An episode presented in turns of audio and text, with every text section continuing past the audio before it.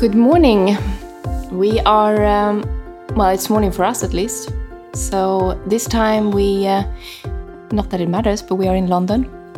Back in London. Back in London for you, yeah. Yeah. And um, so, shall we remind people why we do this podcast? Yeah, this is actually, we were talking about this just now. This is where we started in London. And the, the whole idea came from, I guess, our curiosity around dialogues and our need for dialogues and wanting to have more dialogues. And then, of course, the idea of trying something new. What is it like to have a podcast? Do a podcast? And it's uh, it's worth noting out that we're surrounded by pillows and blankets to make sure that the sound is better than the very first podcast we recorded here. Oh, it's so funny. And I had an email from a friend who was talking about uh, her podcast and the company that helps her and the uh, studio that she goes to. Uh, and here we are uh, in our very much homemade environment, which I like.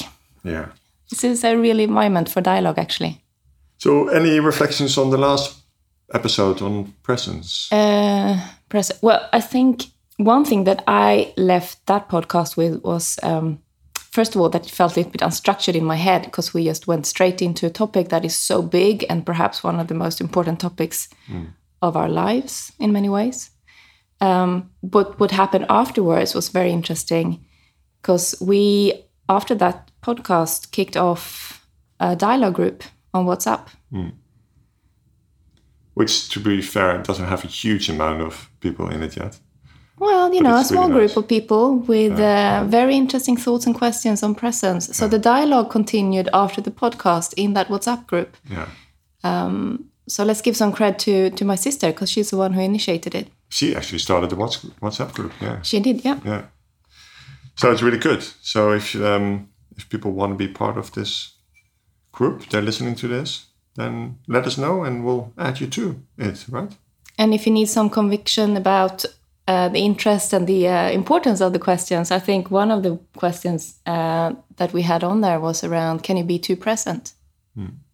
Can you become too present? And what's the difference between mindfulness and presence? But let's not go into that. I think um, this is also leading us into the topic of today, which is Dialogue. dialogue, of course. So I thought it would be helpful for, well, for everybody if we just talk a little bit about what it is and therefore also what it isn't.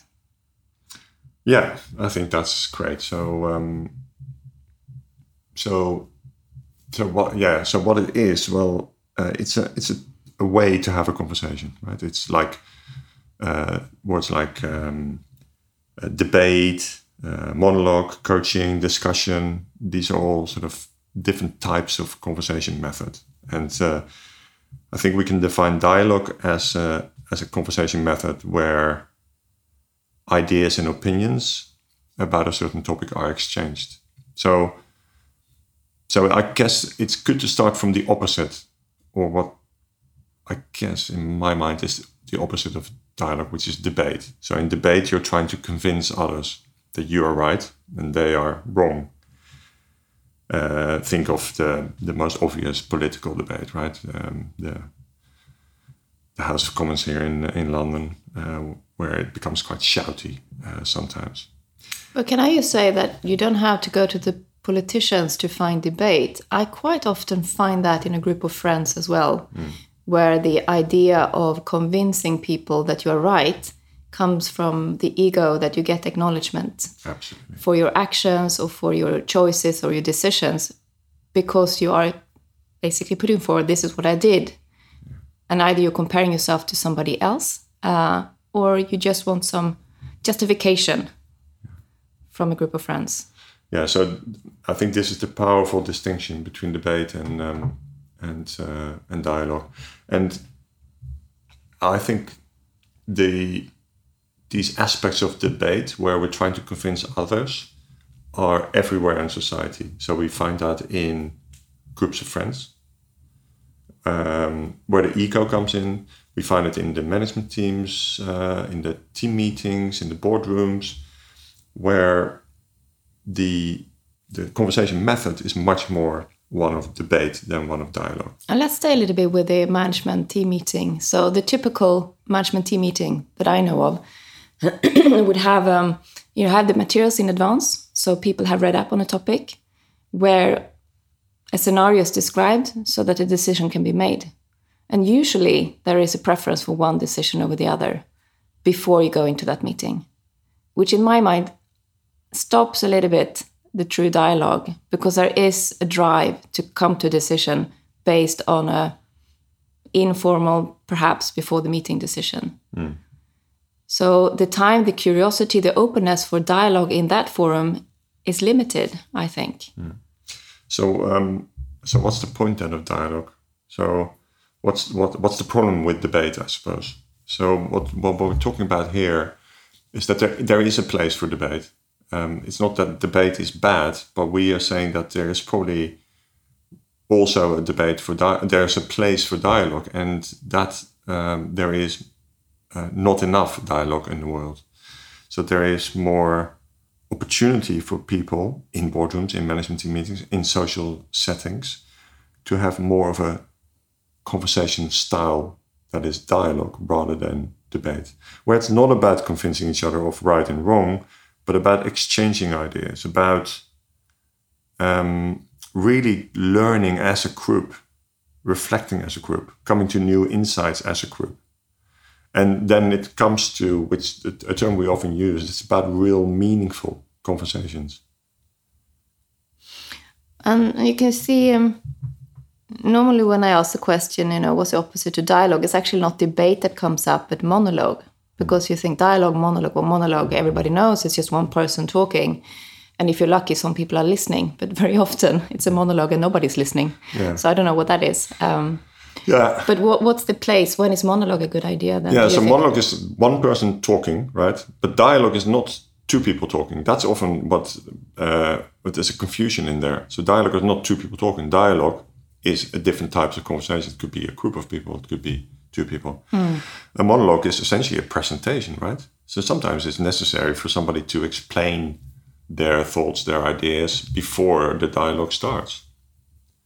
Um, in general, probably people like to the, the the sound of their own voice a bit too much, and monologues could be a bit shorter, and there could be a bit more space for dialogue. So um, yeah, so I think uh, we we have a real quest. I think this is how we started this, this episode, and how we started the the whole idea of doing these podcasts is to to really uh, engage people more in dialogue. So we on this podcast talk in a dialogue way. So we're not trying to convince each other, even though we might sometimes disagree with each other. It's not necessarily about convincing, but what happens in dialogue is that we raise the entire um, conversation to learn as a whole. So it's about collective learning. So if you compare it to coaching, which might be another nice distinction. So coaching, there's one coach and one coachee, and it's all about the learning of the coachee, right? The client or the person that's being coached. And the coach's role is to help the client learn. Well, in dialogue, the whole group is responsible for the collective learning of the group. That's how I would put it. I um, I can notice sometimes my temptation in a coaching session to go into dialogue when I'm with uh, uh, somebody uh, where the coaching is it's really edgy, it's really uh, getting there, and I can feel my need for the dialogue, and I can also hold back on it. So I I, I think I know what you're saying that there is a difference, definitely. Yeah. So, are there any other examples where you would like to see more dialogue? Well, to me, if you're trying to have a dialogue in a room or in a setting where other people perhaps mm, don't have that need or are a bit unused to dialogues, mm. it's pretty difficult, I find, to change it around. Mm. So, what happens then is that, for me at least, what happens is I end up being very silent. And after a while, I disconnect. Mm. So, I introvert even more. So if you ask me then where would I like to see more dialogues? Well, in the everyday setting, I would like more dialogues generally. Yeah. So everyday setting, as in groups of friends coming together, Yeah. dinner parties. a lunch with friends so we don't have to go to board meetings management team meetings or um, any facilitated environments but just in everyday people coming together gatherings Midsummer parties. oh yeah shall we say a little bit about that it was midsummer's eve last time we recorded a podcast Yeah. and we were saying a group of friends were traveling in and indeed they were and i would say we had a marathon dialogue starting from lunchtime midsummer to um, lunchtime sunday Yeah. So 48 hours for people that don't know Midsummer is on a Friday, which it always is. Um, so um, how did that work out? I think every time we gathered over you know over food or in the sauna or on the grass enjoying the sun that was a constant dialogue with the curiosity with the listening with the learning. Well, there was no agenda as such. I mean it was just a self uh, what do you call it Flowing. self, self yeah it's, it's a flow yeah, So that's actually that's a very interesting point. So there is a certain it's like the dialogue it becomes its own identity almost. exactly yeah So nobody is driving anything. right Nobody is controlling anything. Nobody there is no agenda. So the dialogue becomes its own identity, and we're all part of something bigger. That's what it feels like in a so dialogue. um, one of my um, coaches he raised one of the um, issues or desires i suppose that he has that uh, with his partner he wished that they had more dialogue. He wasn't actually using the word dialogue but the way he put it was i wish i didn't have to ask the questions and drive the conversations. And to me that is a desire to have more dialogue where you get in contact with this what did you call it the the being of dialogue yeah, yeah, the, the unity, third the, the yeah, unity the, the identity, the identity Sorry, yeah, So it being something else. Yeah, yeah, exactly. We were, yeah. So I, I think people that listen to this podcast will probably have a feeling of what dialogue is like, right? Or, or also because some of the people that listen to this podcast were there at Midsummer, so they they remember. But uh, I think it might be helpful to talk a little bit about actually what is di- dialogue. So what makes dialogue? So we know we know it is perhaps what it feels like, but how do you do it? Um, so you mentioned one important point, I think, and that's curiosity. I think that's a really important principle of dialogue. So curiosity means you keep asking questions. What's behind um, the words that somebody is using? Not just the words, but what's behind the words. You dig deeper under the words. Why do somebody? Why does somebody say something? There is a deep level of listening here. The listening would go, go beyond the words. It goes to the person that is uttering the words. Uh, so that's that's curiosity, and there um, the other word that uh, is presence. Right. So I don't think it's possible to have a good dialogue if you are not present with the dialogue. Never And this- the people. I think this is where we go wrong sometimes. If if we think we are in a dialogue, we get so caught up in, oh, I came to think of, and, and all of a sudden our mind is diverting us to content that we don't want to forget to share, maybe out of a good mm-hmm. intention. Mm-hmm. But then we stop listening because we want to remember, oh, it, there's also this. Yeah. Or we get so um, empathetic sometimes that we ask questions before we listen because we think we're holding somebody and showing our interest in asking questions too fast, too quickly. Yeah.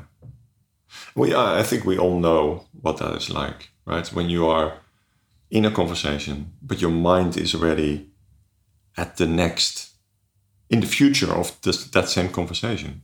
So if your mind is in the future of a conversation, which might be the next question you're going to ask, the next smart thing you're going to say, um, the next way you're going to convince somebody, whatever it might be, you are not in the present. So a dialogue, you don't have to control anything in a dialogue. A dialogue controls itself. There's no people in charge of a dialogue. The dialogue is in charge of the dialogue. So you can just let go hmm. completely, surrender to the process of dialogue, which means that you can be completely present because there's no need to think when you are in a dialogue. Hmm. And that notion of no need to think, I think, is quite powerful. It can be totally from the heart. Just So here's a out. question for you, and I'm wondering if I know the answer. But after, let's say, 42 hours of dialogue, the marathon dialogue, can you say a little bit about what you did and why? So the question is really, can there be too much? Yeah, so like uh, Pia, I'm an introvert, and yes, there can be too much of any interaction with people. To be honest, um, I can stand dialogue a lot longer, you know, 42 hours compared to a debate, especially when it's not needed a debate, right? So uh, then I probably switch off in 10 minutes or 15 minutes rather than 42 hours. But there's at some point there's enough. So I on sun, Sunday morning I needed some solitude, so I sat at the other side of the house. Yeah, it's. I think it's. Um, I think it's. Uh, it was very nice to do that actually. And I think what might happen then, if you don't remove yourself from the dialogue, even if it's really good, but then you would probably tune out being with people, but you will stop becoming present and you will, will, will either disconnect from the dialogue, but still perhaps say things. Hmm. And then you're not in dialogue anymore. Then what are you in in a normal, you know, conversation? Hmm. You kind of, I, I think you lose the connection which I think is pretty often the case as well. So it's not as if, oh, now we're having a dialogue over a dinner. I think you go in and out of it. It's a flow there. So uh, yeah, so we've talked about dialogue for a bit and how we do it and what it is and what it isn't. We've given some examples. Well, there, actually, I think I have a couple of more. I was listening to something quite interesting. Uh, and it wasn't necessarily about dialogue, it was more about gatherings, which can be, in my mind, both um, virtual gatherings as well as physical gatherings. This was mainly about physical gatherings, but anyway, whatever it is, meaningful gatherings. How do you make a, a gathering, getting people together, more meaningful? So, if it's not a facilitated environment, which we normally would have, let's say in a leadership development program, people expect that to happen because we facilitate the environment. And the whole idea is to be present, to learn, hmm. to be curious. So, you know, yeah, the whole setting is just lined up for dialogue. But what if it's a birthday party? Or what if it's, um, mm, well, we don't really do baby showers in Sweden, but do you? Well, I don't, it doesn't matter. But something that comes with. Oh, right. Almost. Yeah, yeah, I forgot. but uh, it's something that comes with it's charged or ready with anticipation and expectation that this is how you do it well, let's say wedding so in sweden well i know it's, it's a difference between the uk and sweden. In sweden we, we really like our speeches at wedding mm. and there's a certain protocol that you follow in the traditional wedding. Now if you were to to do your own thing and design your gathering according to what is it exactly that you want to achieve with it so why let's take a dinner party because that's so relevant to everybody. If you get a certain group of people together, is it just to tick off, you know, it's now my turn to invite people to dinner because I've been to dinner parties mm. In the last year to everybody and nobody has been here? And then your focus will be on make sure I cook the good food so I can impress people, make sure I have cleaned my flat, make sure you know people get along, that there are no conflicts that you're aware of. So it's a nice group of people. So you're so focused on, let's say, the content or um, getting the things ready hmm. that you focus on the interaction between people is mm, put at the back seat. Hmm. So how could you make that dinner party more meaningful? More dialogue. And and to us, I think we would say, well, let's make sure there's more dialogue. So how can you do that without starting facilitating a group? Because that could be pretty uncomfortable, I guess. Well, you could. I, I, I think it's just. Very, it could be very light facilitation, right? So say a bit more. Well, I, I guess I, am not quite sure what I'm saying, but um, facilitate without it being clear that you are facilitating. So it's not so obvious. So you might just throw in a question.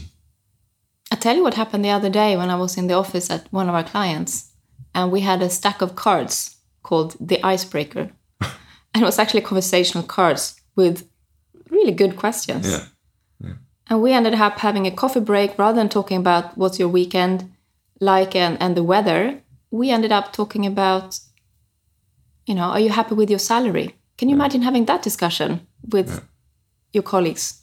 Now that was a little bit uncomfortable. I can't say that ended up in a dialogue, but then, and then we switched to another question that was more, you know, uh, perhaps more appropriate for that setting. But still, Yeah. so conversational cards. Yeah. so- There's but- so- something uh, around. Have you heard of pop-up rules? Does that mean anything to you? no.